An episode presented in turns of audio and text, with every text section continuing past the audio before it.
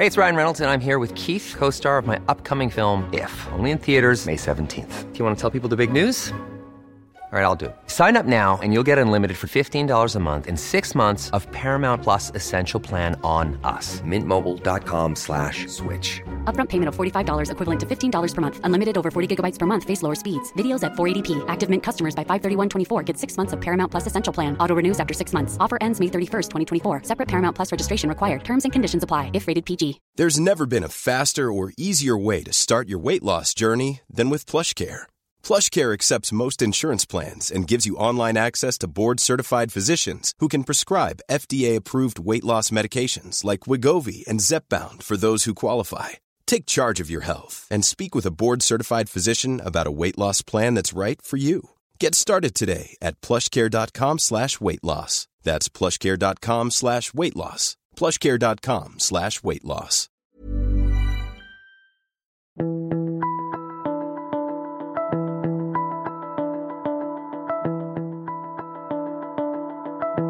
Hey, Cookie, welcome, mate. G'day, Mark. How you going this month? Pretty good. Yeah, well, good, it's, good. it's, a, it's an interesting month. I mean, there's a lot of stuff happening outside the Yeah. uh, tightening, neutral, easing environment. Outside of that, I mean, other things around the around the RBA, etc., that I'm finding quite fascinating. Um, only you know, a few days ago, um, did our um, new Reserve Bank governor elect Yep. elected by the Labor Party, not elected by you or me. Um, although we may have pointed her, but I didn't really see who all the candidates were. But um, uh, and I'm not going to say Sandra Bullock because I keep saying Sandra Bullock, but uh, uh, Michelle, Michelle. Bullock, Yes. um, Sandra's sister. Um, but anyway, she she had a very interesting reception recently where she made a, a speech and uh, she was harangued by a pretty rowdy crowd off the back of them saying, "Well, you're going to cr- are you going to create a situation?" Because she keeps talking about a four and a half percent being the new unemployment number. Um, are you going to create 140,000 unemployed people? Which is a fair comment. I mean, I don't like the way they did it, but it's a fair comment um, because one of the things that the RBA has always positioned itself as is neutral in that they don't go political. They say these are the numbers we're trying to achieve, uh, and four and a half percent is the right modelling number for us to indicate to us that um, there's not going to be any pressure on wages, so much so that those wages will no longer at that number create inflation. So therefore, four and a half percent is the number. He- She doesn't then they don't ordinarily go into the territory saying, and we feel sorry for those people going to lose a job because it's not their territory, it's not their thing, it's not what they're supposed to do. They're not political. They're That's why, that's why the unemployment rate safety net's there for the for the people who do become unemployed Correct. in any business cycle. That's more for the government. Correct. to- it is to- indeed. to attend indeed. to. Hundred percent. And uh, but it's a fair comment uh, Yep. because you know, like um, maybe the RBA should start thinking about those things. Who knows? Um, but also in her conversation, in her speech, she talked about. I don't know if the words are climate change, but the effects of climate change potentially on inflation, therefore on interest rates. What's your read on that? The climate change issue is is happening. We know we, we know that, and it will impact on the economy, insurance premiums, where people want to live. Uh, well, weather events, storm events, insurance is going to be the one area where it's going to be most important.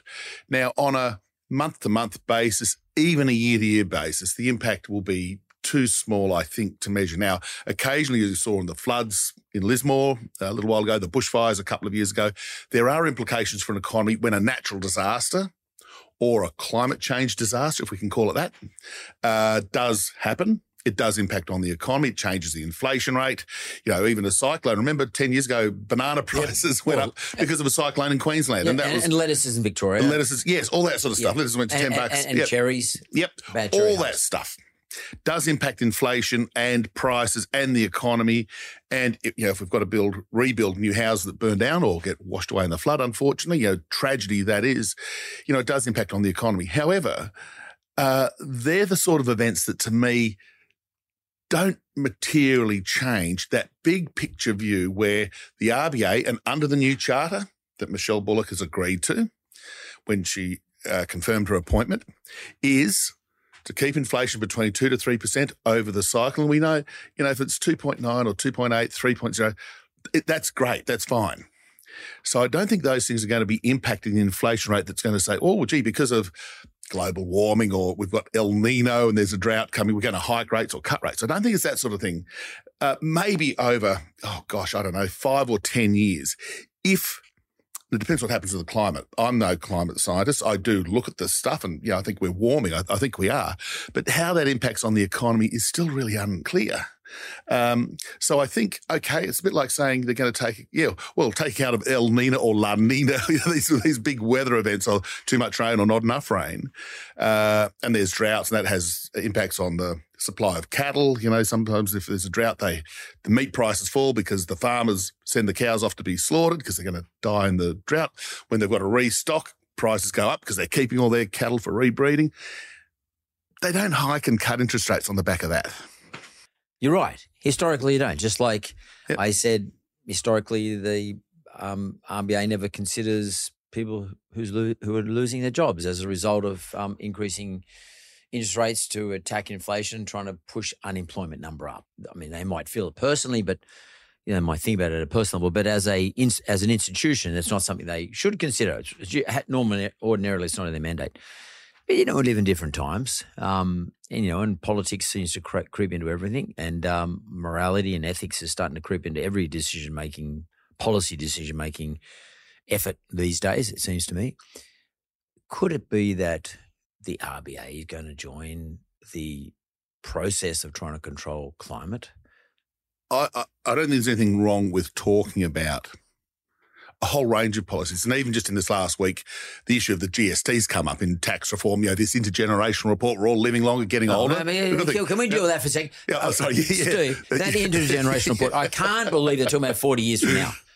They can't get four weeks right, let What the alone hell? 40 years. like, I mean, yeah. the RBA government, go back one, uh, t- two years. Oh, and we had rates some- on hold till 2024. and We've had 400 hell? points Like, uh, yeah. why are we even thinking about it? Like, it's the craziest, most. I mean, I, Yep, I- yeah, and you you. know as well as I. I mean, you can't make any assumptions. This is modelling at its worst. Okay, this is absolute worst. Modelling at its worst because the, the, the the the the major.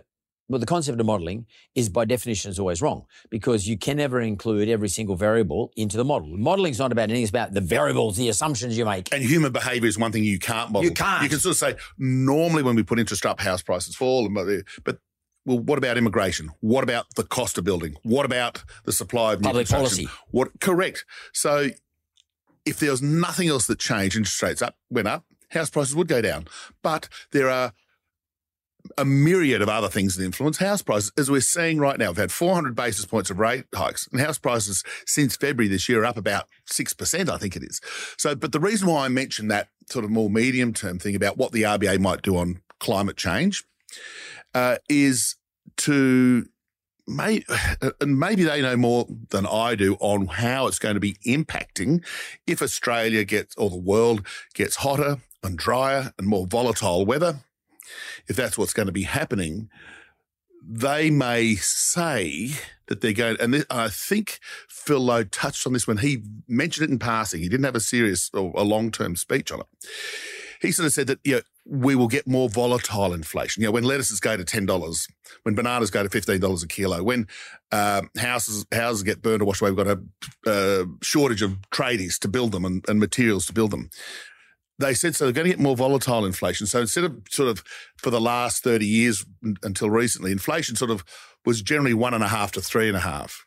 Occasionally went above, occasionally went down, but basically was in the two to three target for, for twenty five odd years the inference is that, oh, you know, when lettuces go to 10 bucks, inflation will go to 5%. When they grow again, it'll drop to 0%. And so I think the way that they're going to be telling us and the community to interpret the inflation numbers is to look around issues that are caused probably by climate change. I think it's more that sort of stuff. So whether that means they get a new underlying inflation measure and strip out oh, I don't know, the price of things influenced by rain, which is sort of why the core, why the underlying, the sorry, the trimmed mean measure is actually pretty good. Yeah. So you know, to talk about lettuces again and bananas, um, that was sure it impacted inflation. Yep, we were paying ten bucks for lettuce and fifteen bucks for a kilo of, of bananas, but the trimmed mean inflation rate took those things out. They trimmed them out of the inflation. So you had core inflation, like what's happening to the price of, you know, the things that are that are there every day in our consumption, and and and, they're not influenced by the whims of the weather. So why the hell did she raise it? Look, I, I'm a bit more, uh, maybe a little bit more suspicious than you, but yeah, a new governor, of Yeah, yeah. nearly a maiden speech, nearly effectively, yes. talks about that. I mean, I and, and it's the first time I've ever actually heard it as a, the subject matter of a speech. Um, I just get very nervous about this sort of stuff. I can't work out how it would actually figure into their month to month, or they're soon, soon going to be meeting eight times a year, so every six weeks uh, when the new new system comes into place next year. So every six weeks when they meet, I don't think. I don't think and can't see how it's going to materially change. Oh, do we need to hike? Do we need to cut? Do we need to leave them steady? Uh, the fact that we might have a, a, a climate event impacting the economy, because because the supply and demand sort of issues, the things that drive inflation, the things that get us to that two to three inflation target. When, you know, when we've got the equilibrium between supply and demand, right? Inflation increases by two and a half. In a normalised market, yeah. Yeah, when there's no COVID, pandemics, and you know all these other things going on, I still think they're going to just adjust interest rates or leave them unchanged according to that target. Then why the hell did she raise it? I, I can't answer that. I just can't understand it. Like Yeah. I, I was flabbergasted when I, I read it. Uh, I didn't listen to it. I actually read the text, but Yes, I was actually flabbergasted. And uh, I guess what will happen here, Cookie, is that we'll get a better understanding of where they're going to.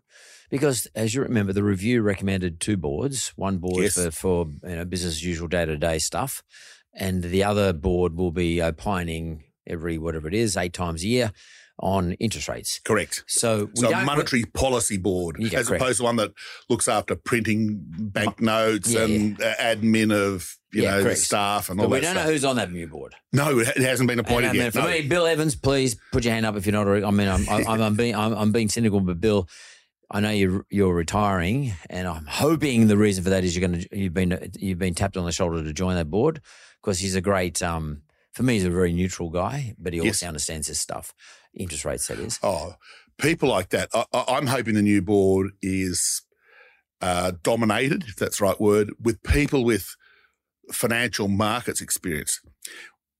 I've had this sort of uh, exchange of views with other people about oh, they need more academics and things like that. Look, the Reserve Bank, to get a job in the Reserve Bank, you've got to be a PhD, you've got to have a economics IQ of God knows what. The board, the, the RBA is full of academic economists. They're brilliant. What you need and what the problem was in the last four or five years was that that academic modeling, as we were chatting about before, that modeling led them up the garden path. They made errors. They need a few practical people who have worked in financial markets, who talk to global investors, who talk to people and understand that, hang on, yeah, this, this is, you know, when, when inflation started going up and even after it went up, Dr. Lowe said, oh, no rate hikes till 2024. People in the markets were saying, what the hell is that? Why would you even say So it? if you had a board that had a Bill Evans, and yes, vote one Bill, although we don't vote on that. Um, but if you had Bill Evans and a couple of his caliber on this monetary policy board, I dare say we would have had a much better response to this lift in inflation. They would have hiked earlier. Which would have nipped it in the bud a little better. Sure, we still had an inflation problem. No, no yeah, there was a whole lot of things going on, but it would have nipped it in the bud a little earlier. Probably made the peak a little bit lower. But they definitely would have predicted uh, 2024 either. They wouldn't have said. Oh, any- oh, heavens no! And oh, well, I, oh, I read Bill stuff all the time, and I think I, I, I don't want to misquote him, but I recall in late twenty one, early twenty two, when this no hikes till twenty twenty four issue was being discussed by the RBA, he was throwing cold water on that well and truly. Yep. So we will see what the the uh, the colours of the RBA will be in the future. I think we'll be able to tell by who they actually point to this monetary policy board, the new one in the RBA, which must have to be decided pretty soon because I think so too. I, I haven't seen a timetable, but here we are. Well, it's basically September. Yep.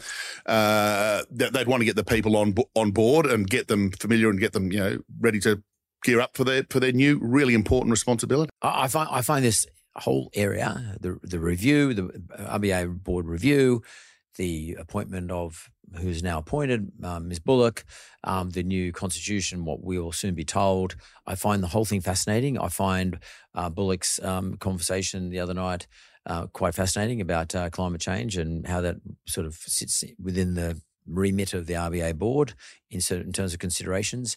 I find it fascinating. I think politics in my world um, that I see it, the way I see it, has a way of um, um, sort of do, having its own process of osmosis.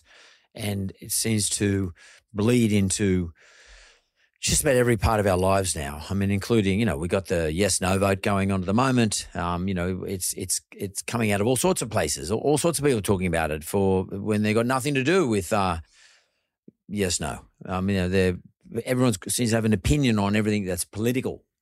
Yep. And uh, I just I get nervous about that because I like hard lined economic decisions when it comes to interest rates. When, That's me. When it comes to the economy, as as we've learned, and, and in fact, uh, this is sort of more of a big picture view.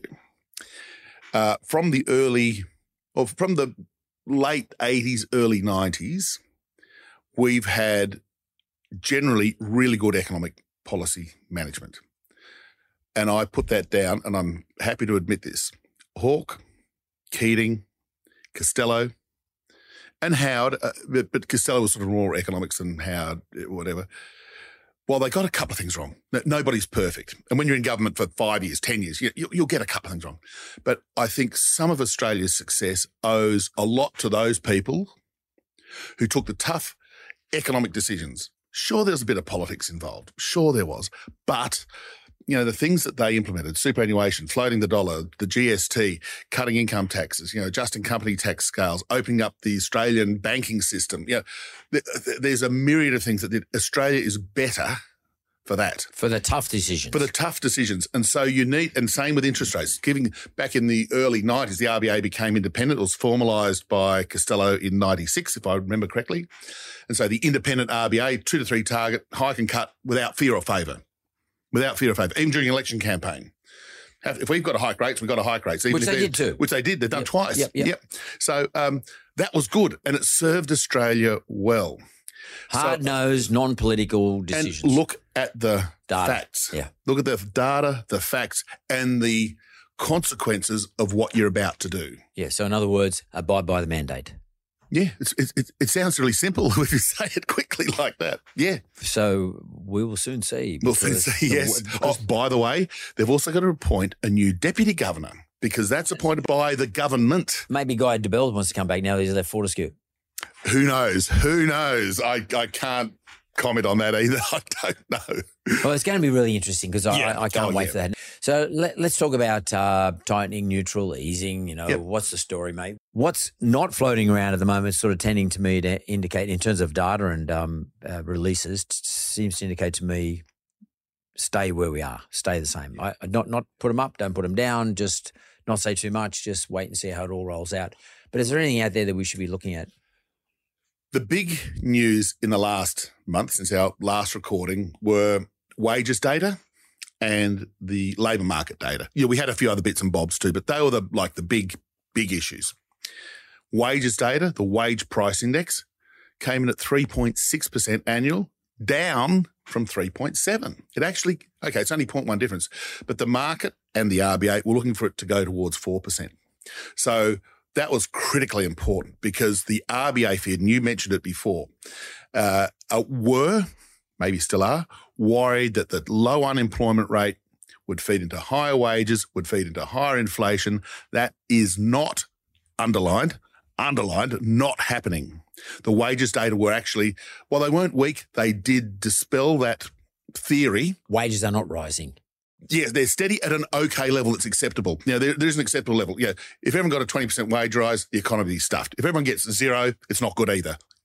Four, three and a half ish, 4% is about right. And it's consistent, most importantly, with the two to three inflation target. So wages, a little softer than expected. So don't hike rates again. The other thing that happened, which reinforces on hold, is the unemployment numbers, which came out a couple of weeks ago. First of all, you had a minus 14,000 in employment like 14,000 people lost their jobs last month. The unemployment rate went from 3.5% to 3.7%. So, okay, the monthly numbers are all volatile. Yep, they just do a survey of the population. But still, they're the monthly numbers. But they went up. Yeah. Oh, sorry, unemployment went up. Yeah. Employment went down. So if the board meeting's sitting there and they think, oh, gee, unemployment's up, wages, oh, gee, a bit weaker than we thought.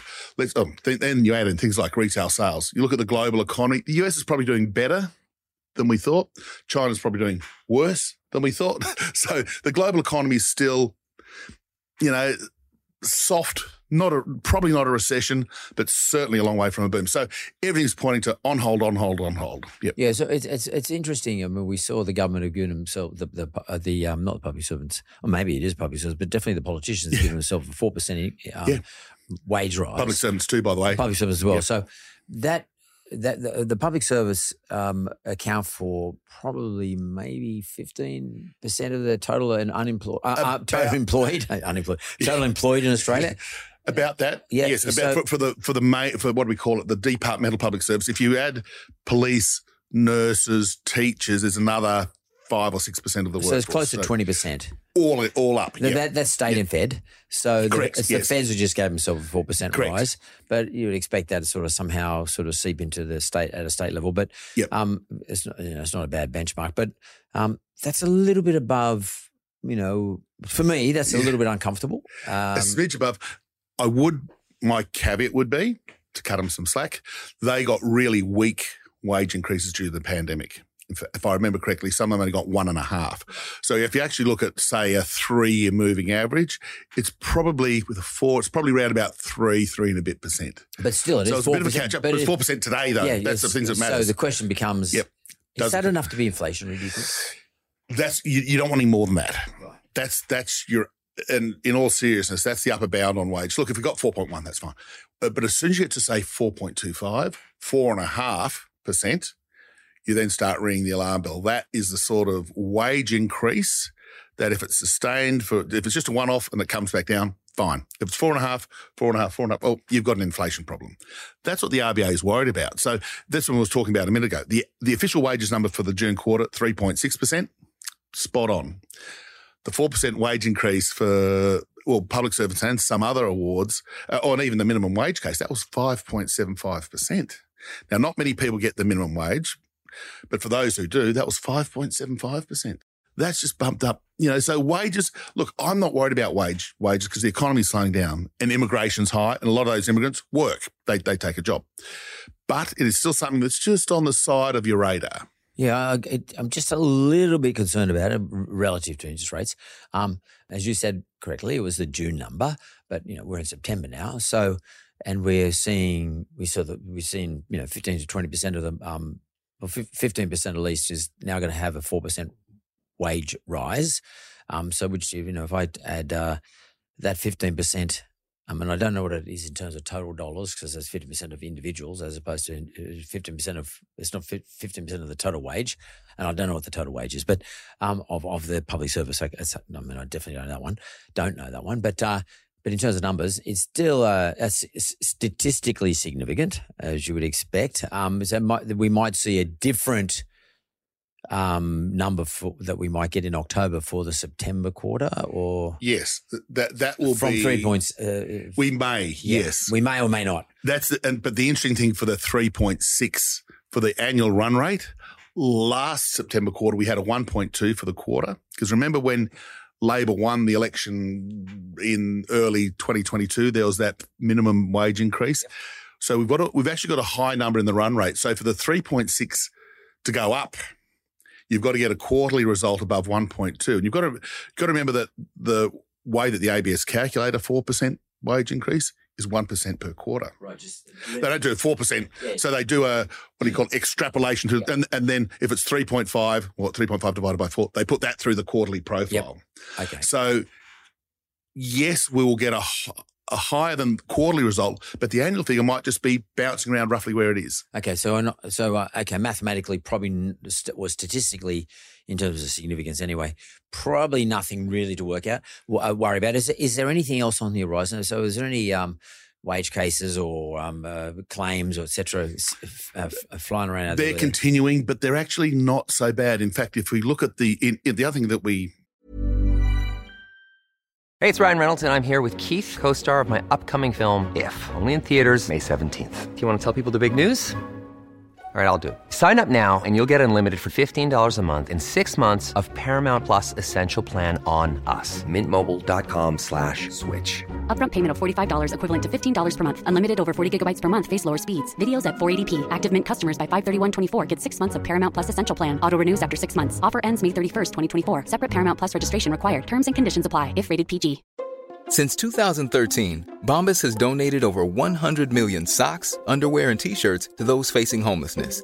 If we counted those on air, this ad would last over 1,157 days. But if we counted the time it takes to make a donation possible, it would take just a few clicks. Because every time you make a purchase, Bombas donates an item to someone who needs it.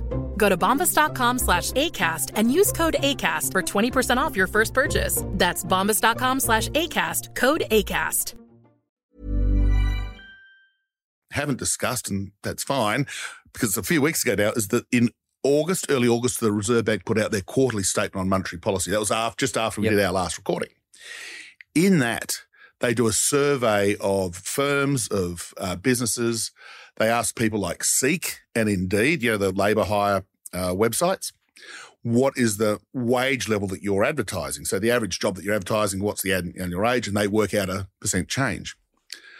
And that was actually also showing that wages were were topping out. They weren't falling, but the rate of growth was topping out. Yeah, they're all slightly different measures. The award increases aren't that high. You know, there's a lot of businesses that aren't getting that much. They might be getting three percent, but those people who are getting five percent are few and far between. If you, if you know what I mean. So there's a there's a whole lot of things, and I think that immigration is actually I won't say flooding the labour market, but it's providing a fair bit of labour supply to the industries that were short of labour, and that ranges from forklift truck drivers to people, you know, on building sites, on Admin those people. and admin, all it, uh, let alone IT, tech, you know, gurus, all that sort of stuff.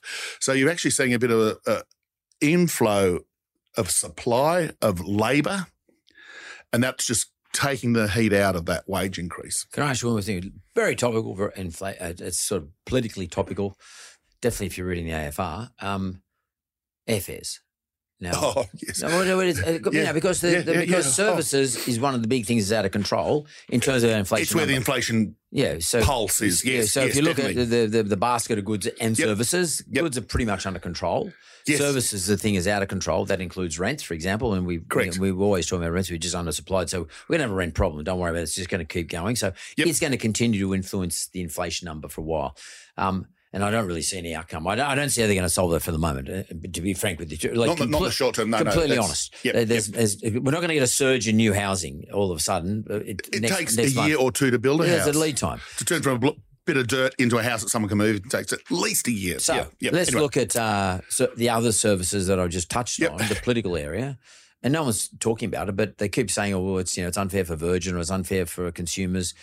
But it's unfair for, eh, unfair for all of Australians because uh, that that those airline prices and and also the cost of other services like restaurants and hotels, where you know you sit at the end of the airline, they sit at the end of the trip, um, they're been going up by ridiculous amounts of money. Yes, huge amounts. So What I, do you think about the politics of this? I think the decision to to um, go against Qatar Airline having an extra, I think it was extra 29 flights 28. a week, 28 flights into Brisbane, from 28 Sydney, different and- destinations. Yes, Sydney, Brisbane, Melbourne to different Yep. parts around the world.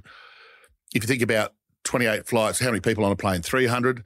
Three, three, that's, that's about 8,000 people per week coming and going, and 8,000 tickets that say, I just want to go on a holiday, I'll search around. Without those 8,000 tickets, there's fewer tickets for me to choose from. So therefore, the price that even Qatar, let alone Qantas or anyone else charges, stays high. You only have to look at the European airline industry where there's a whole lot of small people. Obviously, the distance they travel is much smaller because they're all geographically closer to each other. But yeah, you can get really cheap airfares from London to Frankfurt to Milan to Athens to wherever because there's so much competition. That is actually working against the deceleration in inflation. You're right, the services inflation's a real problem. Because services includes airfares. Airfares, correct. I, it's funny, Mark. I had a little look at this because I was, as I was um, heading up to uh, Sydney the day before yesterday, I was listening to a podcast. Someone was talking about the airfare issue. So I'm, I'm really? honestly, international travel makes up 1.9% of the basket of the consumer price index. You know, we Wow. talk about the basket of goods and services Of the So- total basket. of the total, about 1.9%. okay, let's call it two. Just- Call it two because uh, maths is yeah, I agree with you because I yeah, haven't had enough coffee today yet. But so if, if prices were to drop five percent because of competition, and remember they were out very elevated, and, and international air tickets are still really expensive compared with where they were pre-pandemic. They are. So just say this competition, not just Qatar Airlines, but we let in I don't know Singapore Airlines and. Know, Qantas increased Yeah, their I'm not capacity. here and- belting for Qatar, by the way, no, but no, I'm no, just, or I'm just more, com- Air, whatever. more just competition. Delta, you know, I don't know, the uh, Cathay Pacific, I don't know. Not that you want open slather, but we need more competition. If the international airfares dropped by, let's just say, 5%, something's got a 2% weighting in the CPI basket, okay, you clip 0.1 off your inflation rate. So if your forecast was going to be 3, now going to be 2.9. Wow. Or put it this way, if prices go up, instead of 3, it comes 3.1. And okay, that's just one component of your inflation But you basket. can control it. Well, you can control the number of people who come. Uh, sorry, the No, number but- of flights Yeah. that come and go into Australia, and whether it's Adelaide or Perth or Brisbane, Sydney, Melbourne. Obviously, they're big centres for the international flights. The competition policy in Australia is really good. Competition works really well in our banking system. It's pretty. Well, from speaking to someone who knows, it's cutthroat. Yeah. You know, and people's loyalty. There is an element of loyalty, and that's great. But however, if company X Y Z offers you a discount, You'll take and it. you're gonna you say, oh look, I like Qantas, and you know, but if I can fly to Athens for two hundred bucks cheaper, and the airline's much for muchness, I'm going to save two hundred bucks. Yeah. Well, it's, it- of course we are. So, what do you think as a, as a matter of policy? do you think the, should the, I think I think it was the wrong decision. Do you Yeah. think the PM should weigh into this though? Do you mean do, do, Well, where does the yeah. PM get involved? Does Oh. the PM get in and say, "Listen, I don't really want to. Uh, I, I recognise the issue, and but I'm uh, my reasoning for this is to help all Australians when it comes to interest rates. And one of the ways I can do that is get inflation down. And one of the ways I can get inflation down is attack the services part of the industry and open slather. I reckon you can have a very good argument from the Minister for Transport. Yeah, but, and- he, and load, but he loaded the transport minister up. I heard him say, "Well, Yeah. that's not my decision. That's for the minister for transport." Well, it's actually the government's decision, by the way. So Yeah. that might have been just a bit of a handball. Yeah, that's what- that's what I corner. Um, but the yeah, but the government does control the flow of international airlines, who comes, which cities they go to, and uh, you know, just and again, it's one of those things where you don't say all of a sudden we're going to have 500 new flights a, a month. No, do do an extra 10, do an extra 20. See how it goes. And okay, if you have a flood and it causes genuine problems, yeah, you can have too much of a good thing. You can have an oversupply. But if it keeps prices competitive, if it keeps the price of tickets flat to lower, it's lower inflation. It's productivity too. And it's not just holiday makers going off to sun themselves on a Greek island. Business people travel. It's also people coming It's a here business as well. cost. And yes, the plane, you know, we fly out, but bu- holiday makers come here, they stay at our nice hotels, eat, for, eat our lovely food, GDP. drink our lovely wine. They go on tours of the harbour. They go down to Melbourne for the art galleries. You know, go up to the Hunter Valley. They like tour, Queensland tourism is terrific. It's it again pre-pandemic. It was our third or fourth biggest export earner. Tourism tourists coming to Australia, spending their money here. Is like, yeah, thank you for looking at our things, and while you're here, leave a couple of thousand bucks for the hotel and the So food again, Steve, and the car hire. Yeah, government policy, whatever, whatever the government Yep. policy is, is impacting inflation it's, by and therefore impacting interest rates. And at the end of the day, the poor buggers who are paying for this are the people who can least afford it. At least afford it, and in fact, they're the ones who never go away on holidays, and they're never going off, uh, jetting off to wherever. Um, they're sitting there just slogging away, and I just think, for me anyway, I just wish there was somebody would sit over the top of this. But anyway, more importantly, you or me, let's look at your chart, mate. my iconic monetary policy checklist. And here it is again for everybody to see. And let's go through it, Mark. And, Go for it. and you'll see, I'll, I'll give you the answer before we start why interest rates are on hold and why financial markets are pricing just the possibility that the next move in rates is down. Not yet, not for a year or so, but just in the middle to latter part of 2024, it might be down. Here we go. GDP It's really weakening. There's no question that it's slowing down. It's neutral. It's not bad yet. Uh, in the next couple of quarters, it could well move to the easing camp. And they like to see it, uh, governments or uh, RBA likes to see GDP between three and three and a half. Correct. Yeah. Possibly a little less with our aging population, but yeah, but at the moment we're heading for GDP of one and a half. We haven't got there yet, but we'll, let's, we'll do that next month when we get the updated numbers. Inflation, I'm going to put tightening to neutral. It's coming down sharply around the world. Commodity prices are down, and while petrol prices have shot up a bit, there's more to the inflation story than just petrol. If that was the only thing in the whole checklist that we'd be looking at, you'd say there's a bias to hike. But as we'll see, there's more than that. Labour market, I'm moving to right all the way to neutral.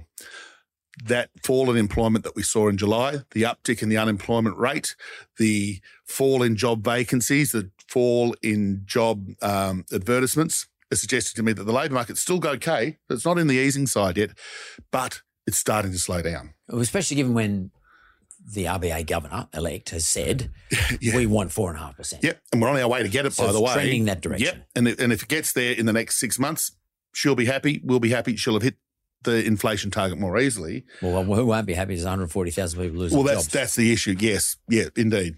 Wages, as we spent a bit of time discussing, three point six percent annual growth in wages, no problem, not a problem in the world. Right- Perfect. right territory. It's sort of like not too hot, not too cold, just Goldilocks. right. Goldilocks wages growth. yeah. International economy, I'm going to put almost in easing. China is very weak, our major export market, but the US has been surprisingly resilient in the last month or so. A lot of the data that we've seen on their labour market, on their bottom line GDP numbers, have been a bit stronger. Same in Europe. Europe's slowing down, but it's not catastrophic. So it's not, it's sort of towards easing. Uh, and the markets in Europe, US, Canada, UK, or UK's got more rate hikes. They're slightly different, but they're sort of a little bit like us. Mm, probably not another rate hike, but they're not quite ready to price in rate cuts. So they're putting that towards that end of the side. House prices, they're going up after falling. I'm putting that just in the neutral camp. You know, they're, they're neither up nor down. They've gone, well, sorry, they went down 9%. They're up about 5 or 6%.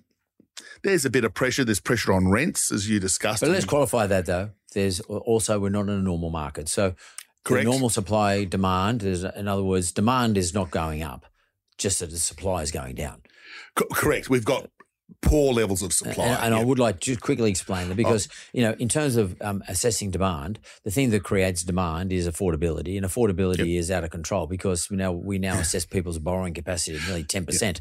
So as a result of that, we can lend less. Or we don't lend at all, and therefore the demand curve, or the demand, Mm-hmm. yeah, well, the demand curve is nowhere near where it was a year ago. Yet, Correct. But the supply curve has also sort of dropped. So where the two meet on the x-axis is showing should show a lower price, lower price, but it's not yet. And there's just a hint again. You remember the spring selling season is usually when there, there is a bit of seasonality in house prices, Yeah. no doubt. So we've got the big selling season. There's new listings. The uh, data from CoreLogic and SQM research showed new listings have gone up unusually strongly. Yeah. And a bit of discussion about investors getting out that they're, you know, that you know, investors are having to, even though they get negative gearing benefits, they still have to pay the interest costs and all this. stuff. So there's evidence that there's a bit more supply coming onto the market. So house prices, I've got to be neutral. And I think that's You right know, place. not, That- they're that not, makes- you wouldn't hike rates, you wouldn't, yeah, about neutral. Retail sales, shocking. We consumers, and I'll put consumer sentiment in that. We saw all the Westpac consumer sentiment. Uh, we saw the retail sales numbers come out from the Bureau of Stats. Retail spending now is lower than it was in October last year. We've had, so people are hunkering down. We consumers aren't silly. Cost of living pressures, interest rate pressures, and now just the hints of a weakness in the labour market. What are you going to do? You're going to go out and have that fancy restaurant meal. You're going to buy, you know, that fancy sort of uh, holiday away. Well, look, let's just hunker down, stay at home. So retail sales are really weak and sentiment's pretty bad. Building approvals. Well, that's the supply of dwellings. Down. Too low. Interest rates are a factor in property developers' um, decision to whether I'm going to build that series of townhouses or I'm not. Well, if interest rates are up here and my cost of borrowing money to build these townhouses is so high, I'm not going to build them. So we need, and they're really weak.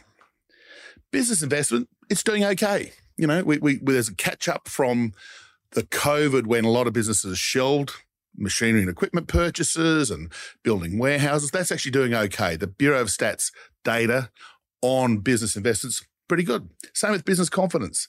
It's come down a bit as the economy slowed down, but unlike consumers who are feeling pretty miserable, the business sector is, I'll call it okay, and that's why it's neutral. It's not strong, not weak. Another one of those ones that's in the middle. Commodity prices, well, they were falling. We noticed you, fill up your car with petrol, two bucks a litre now, there thereabouts. Uh, did get down to about a dollar seventy a couple of months ago. So commodity prices were down. They've gone up a bit you know, China slowing down, the iron ore price, things that matter to Australia, they're sort of all over the place. So I'll put that in neutral. Stock market.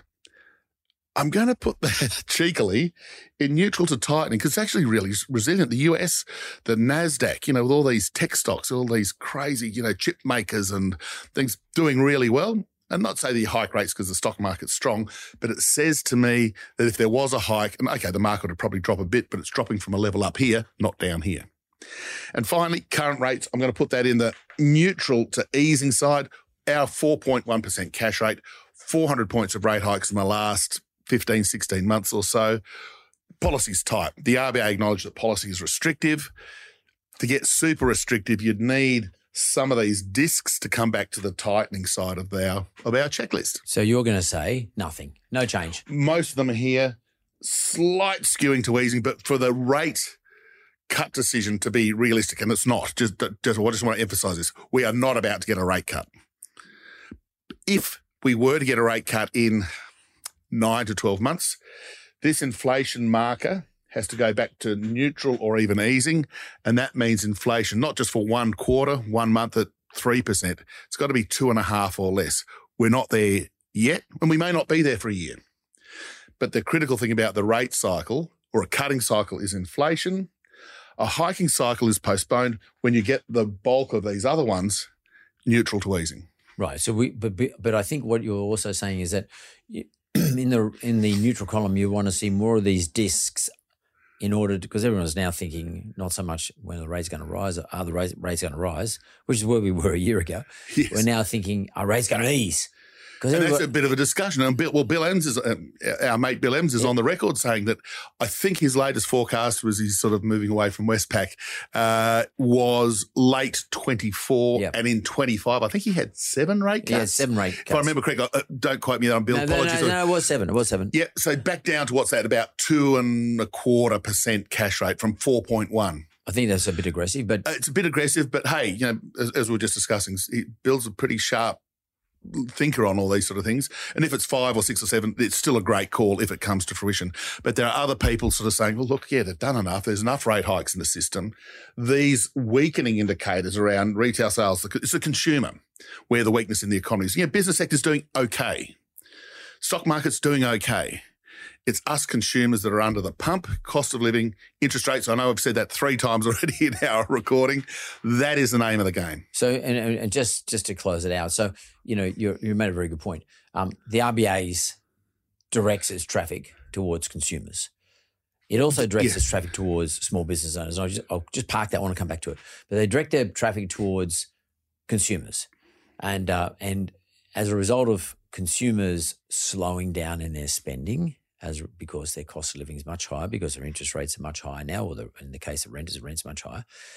GDP starts to suffer because you know household consumption is um, sixty to seventy percent of the total GDP number. So uh, the indicators that you know listeners should be looking for is where's GDP going? Is GDP starting to move? You know, down from you know two percent to one and a half percent down to some other number, if we start seeing that, we're, we're in good shape relative to waiting, expecting interest rate reductions. Um, and the other thing is in terms of business confidence, and it's a very important one point you made in business investment. Businesses are the biggest employer in the country. You know, 70% of all employees are employed by small business, not big business, small business. Yeah. And it's not until consumers' behavior affects small business owners, that small business owners start to say, I can't give you a wage rise, or worse still, yeah. I'm going to have to put someone off, or Excellent worse still, point, I'm not going yeah. to replace someone. Then and only then will we st- can we start to expect the RBA to be looking at easing because as much as everybody keeps banging on it, but governments keep banging on about how important the business community is, you know, to Australia's, we're the engine room, room of all of Australia. And when I say business consumers, uh, small business owners, I'm talking about people who work for themselves, like you, me, everybody else. Yep. If we start tightening our belts and we start to lose a bit of the confidence away from mutual to easing, Yeah, yeah. then that will affect employment or unemployment. And the unemployment number will start to rise. And given that we've had a lot of people come into this country who are going to be looking for a job, that can help us with the labour market numbers as well in terms of, I, I'm talking about wages. So my gut feeling is, because everyone always asks me when I bump them, I'm sure they're doing the same to you, but when will we start to see rate reductions and how much by? Well, how much by? I don't know, somewhere between, for me, I reckon the, the, the proper neutral position for the RBA cash rate is somewhere between three and three and a half percent. That's what I reckon. It's just a, a view, you know. Um, That that means we're sort of looking at maybe three rate reductions. When I, when it will be when we start when we if we keep seeing that unemployment number creeping up towards four point five. Yep. And that's going to come off the back of someone saying, oh, instead of having two coffees every morning, I'm going to have one. I'm going to make one at home. And that's and the, the, coffee shop owner who has three people making the coffee, washing the Change dishes, the shifts around to, drops, to a- save money. drops a few hours, Yeah. fewer hours or less lesser people. Less people. It's and th- uh, that small business point that you made was absolutely spot on. When people are coming in your door, they're spending money. Fantastic. Everybody's happy. I'm going to. Well, it's and it's employment is one thing, but it's also oh, I'm going to get that new machine. I need a new car. I need thing. That's economic activity. Mm. I need a new van to deliver my goods. I need a new. I'm a trader. I need a new power drill and all this other stuff. So I'm building lots of houses. Well, well hopefully. Uh, and until that happens, uh, you know, we've, we've got this downside risk to the economy. If they postpone their decisions to buy a new car, to buy new machinery, cut the hours of people working in their little businesses, then the economy, that, that negative spiral of economic weakness comes through. And, and I mean, I know people listen to this show because they want to hear someone like you as an expert in economics, et cetera, and is always following the data and, you know, working things out and, you know, future, future forecasting and all that sort of stuff. But what I would say to people is, yeah, Steve can Steve can put it into numbers and he can put it into formulas and algorithms and all that sort of stuff. But at the end of the day, all the things you've gone through in your checklist, you, the consumer, the consumer can actually go out and say, you know what? There's not many people in this restaurant anymore. There's not many people at uh, Bunnings anymore. There's, uh, I'm just noticing different. And ask the owners, the businesses, how are you going? Yeah. And you'll get a sense of where this all ends up. And if you just, if you're watching this and you can see this chart, at the top of the chart is GDP and inflation.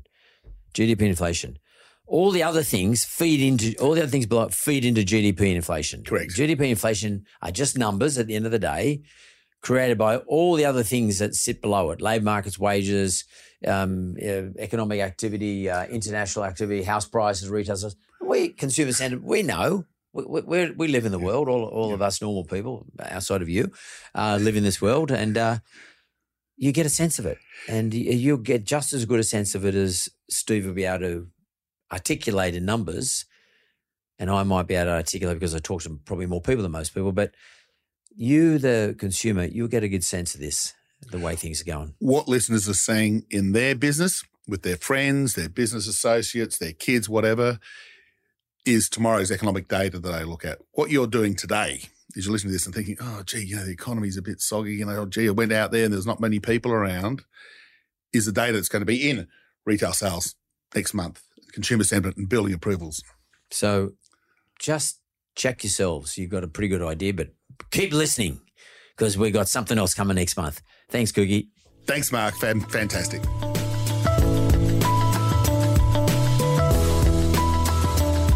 Thanks for listening to The Mentor. Audio and production is by Jess Morley. And production assistants, Jonathan Leondis.